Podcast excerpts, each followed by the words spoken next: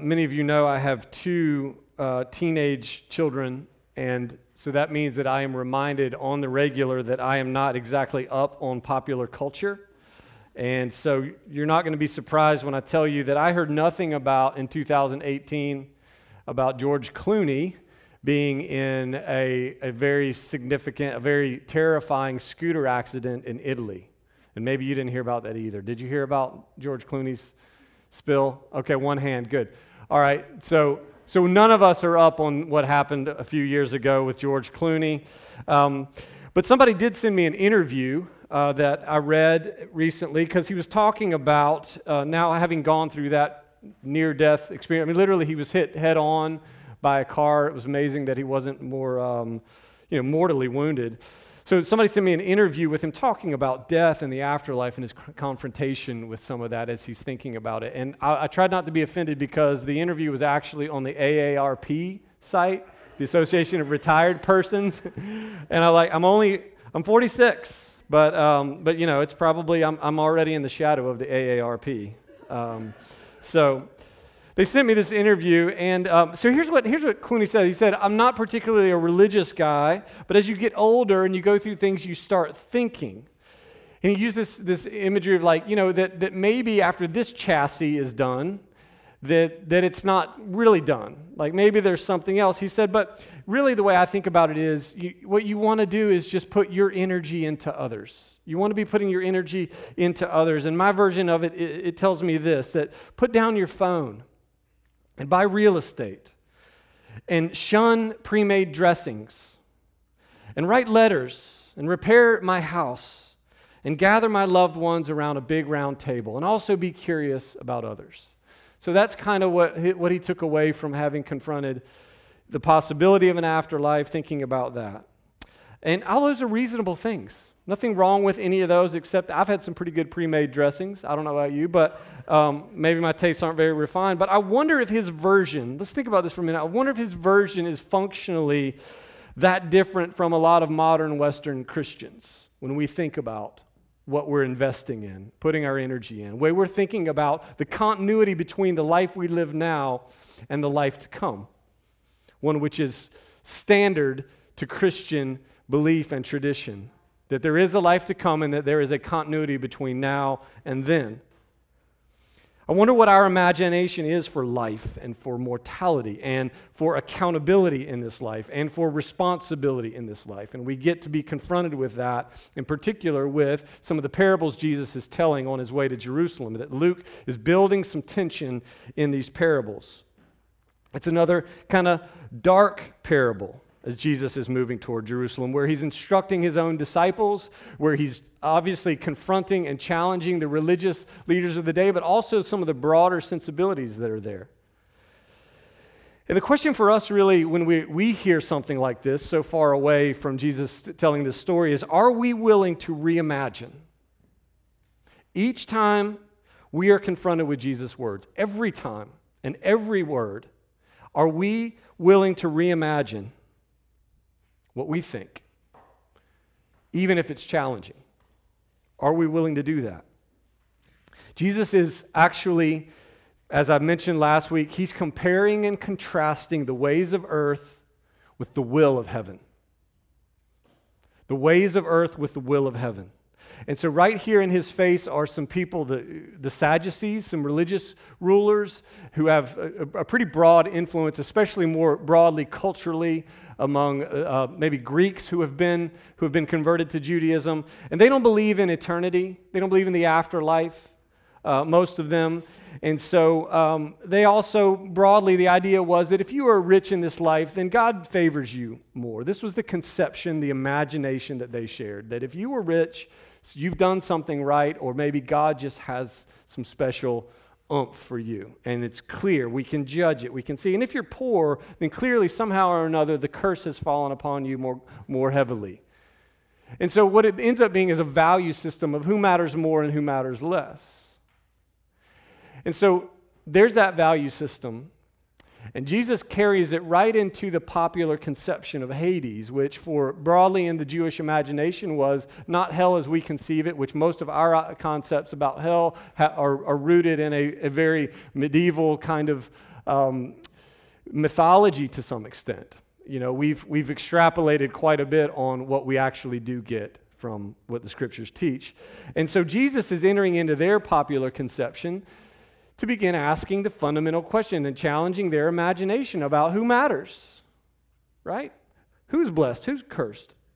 And how is this life and what we do with it tethered to the life to come in the presence of God and on the other side of judgment? So it's a call to reimagine, to see the continuity of earth and heaven in the confrontation of our ways and God's. One of my favorite theologians is a guy named Kevin Vanhoozer. He's up at Trinity uh, near Chicago, Deerfield.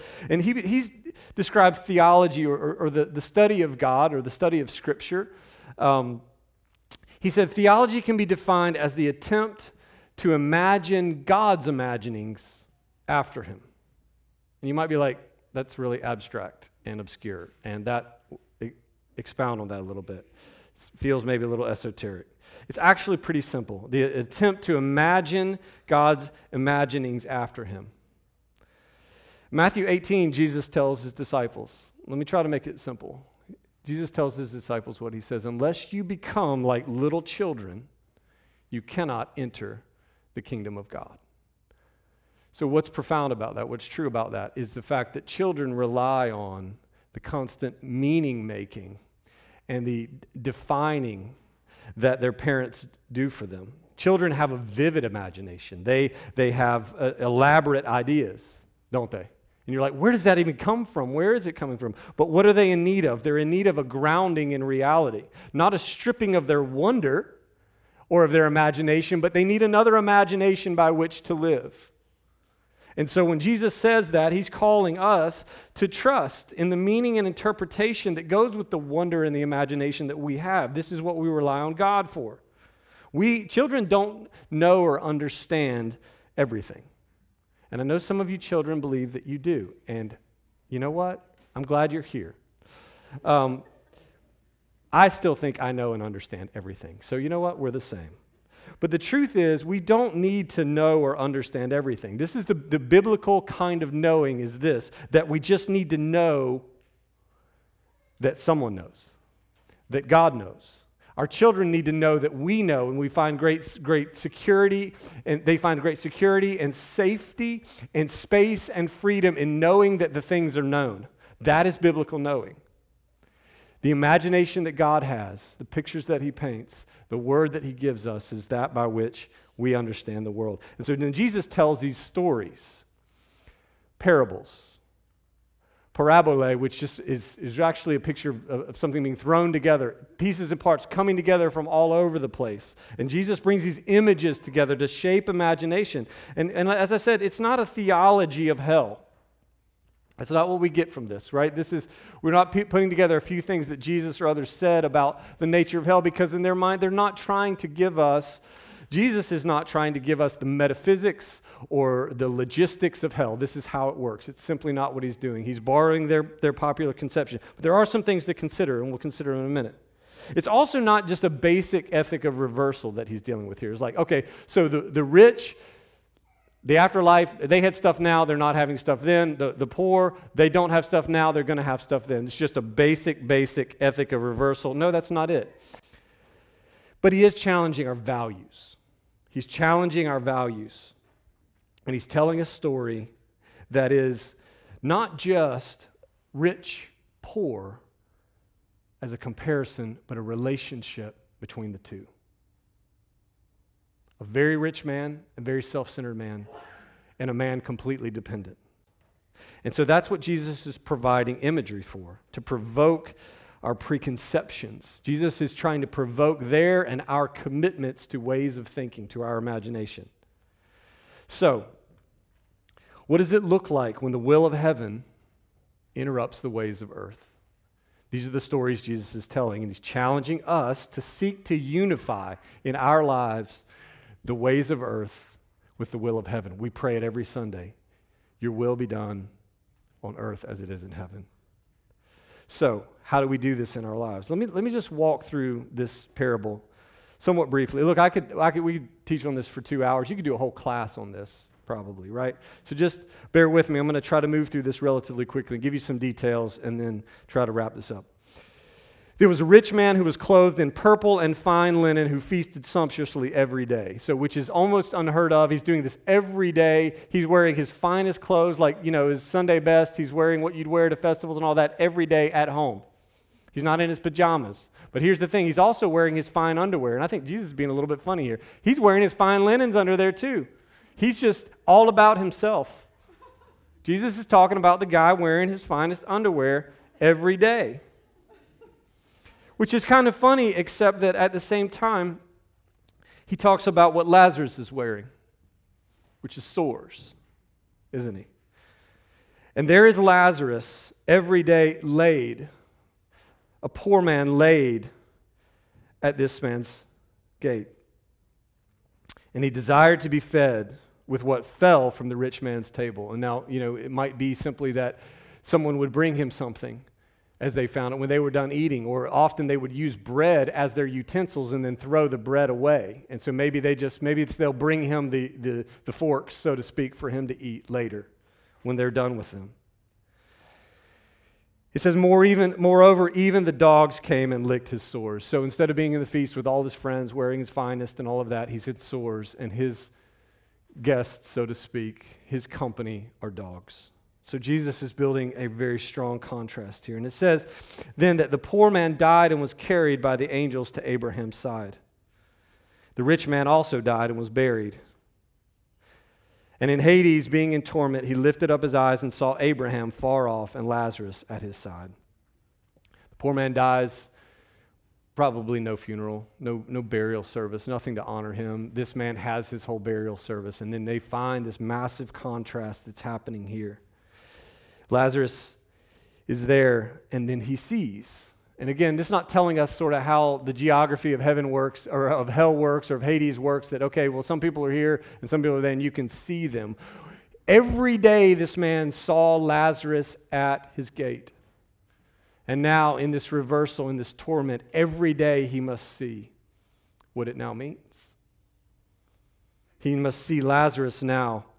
And then it says he called out Father Abraham, which is important. Let me I'll tell you that in a minute. Have mercy on me and send Lazarus to dip the end of his finger in water and cool my tongue for I am in anguish in this flame. So even still get Lazarus to do this for me. Right? Get Lazarus, send Lazarus to do this for me. And obviously, he's, fed, he's feasted sumptuously, and now he will settle for a drop of water. But send Lazarus to do this for me. And he says, Father Abraham. And then, Father Abraham, it says, But Abraham said, Child, remember that you in your lifetime received your good things, and Lazarus in like manner bad things. But now he is comforted here, and you are in anguish.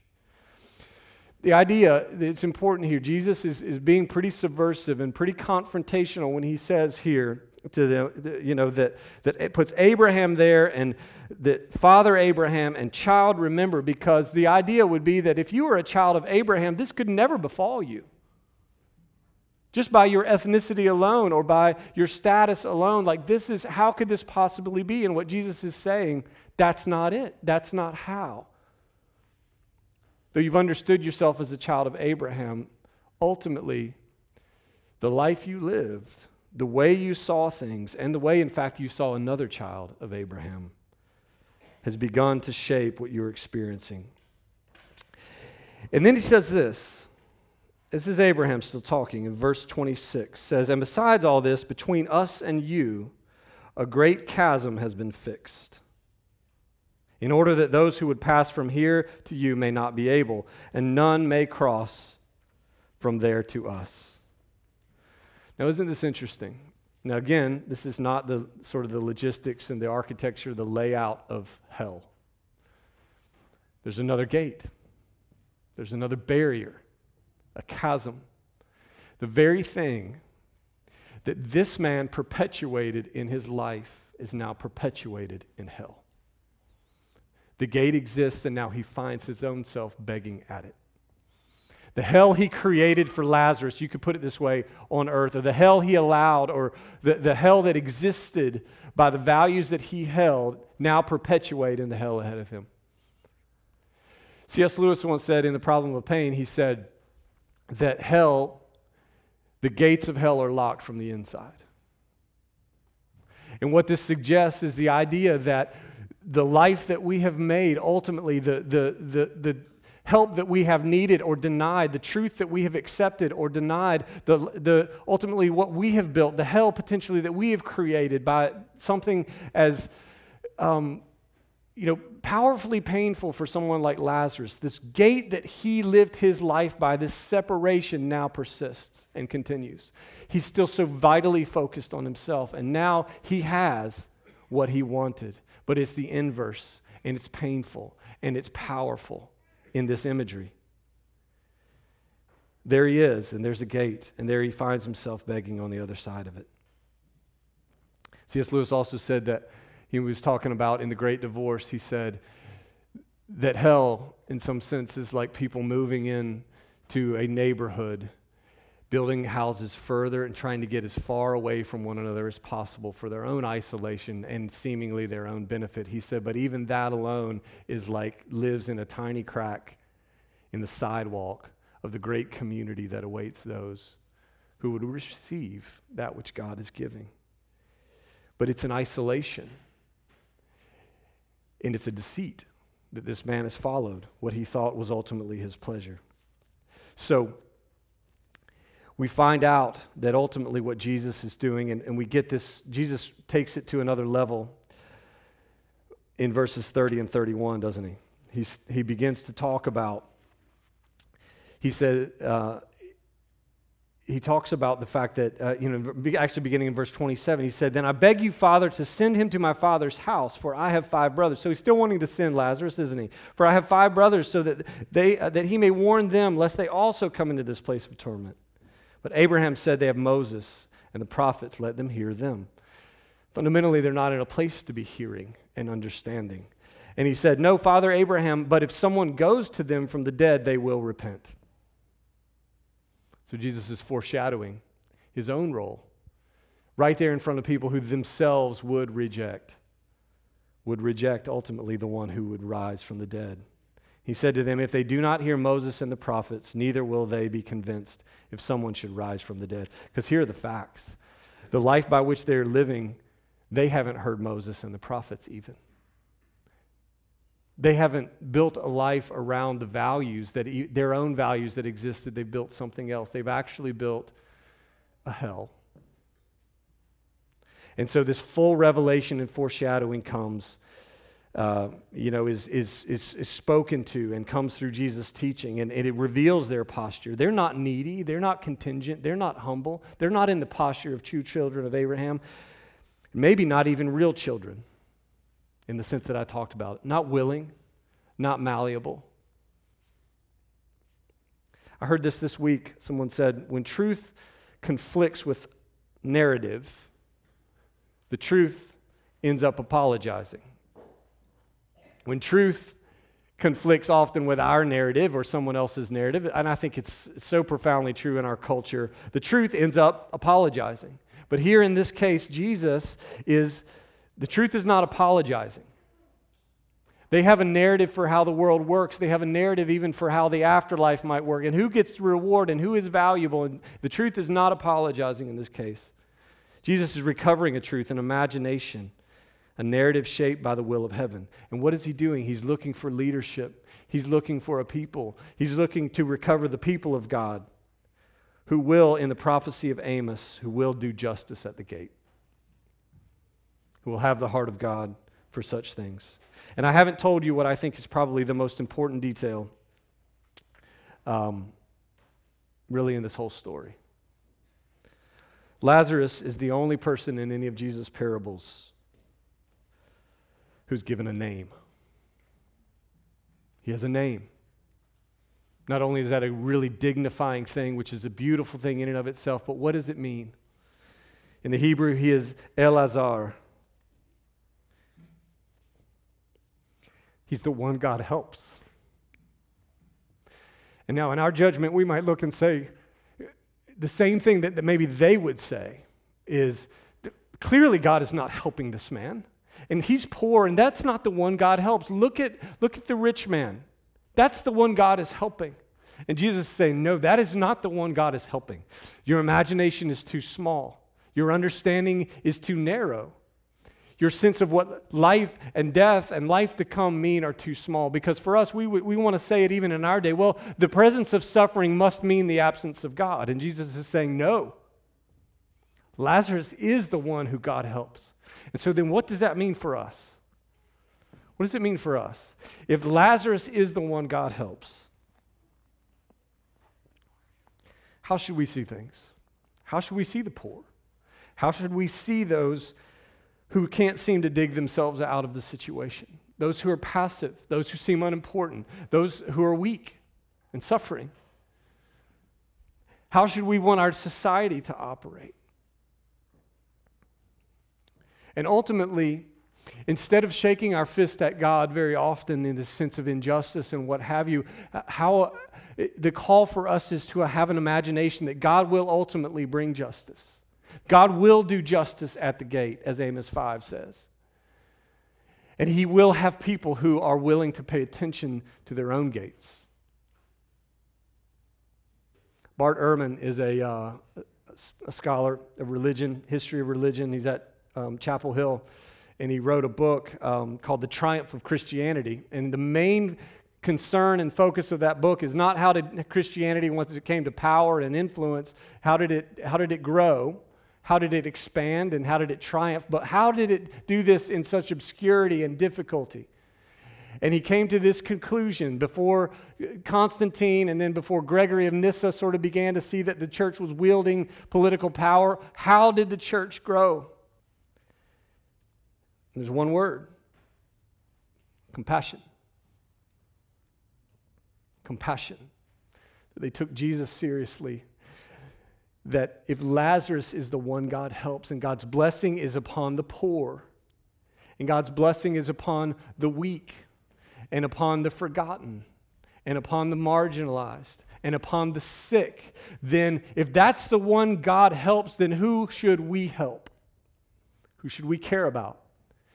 For whom are we responsible and in our lives accountable?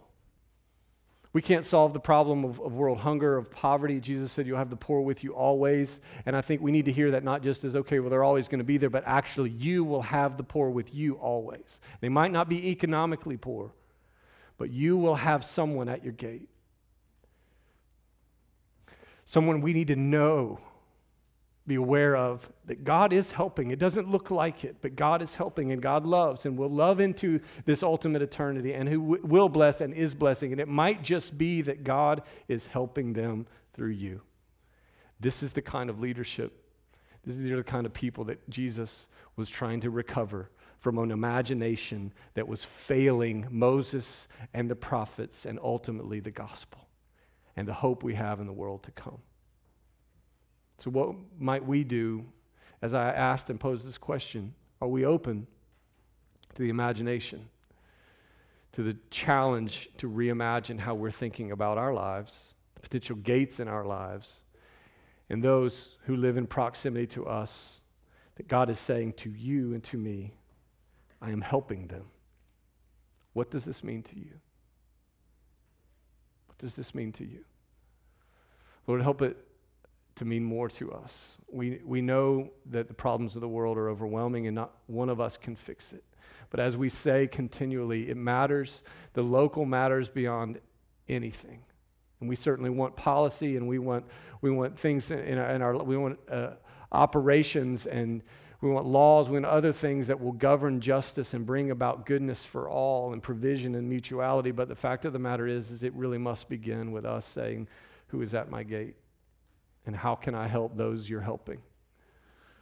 You love. Lord, we pray, even so, come, Lord Jesus, and bring the world, bring the life to come where it is evident to us that you have loved those who maybe have seemed unloved, and that you have a world that awaits where it may truly be a great reversal for some of us. But Lord, right now, put in our hearts and our minds and on our lips the world that you want and let our ways, the ways of the earth that we trod, obey the will of heaven. We need your help. We are the ones who need help. So help us to imagine.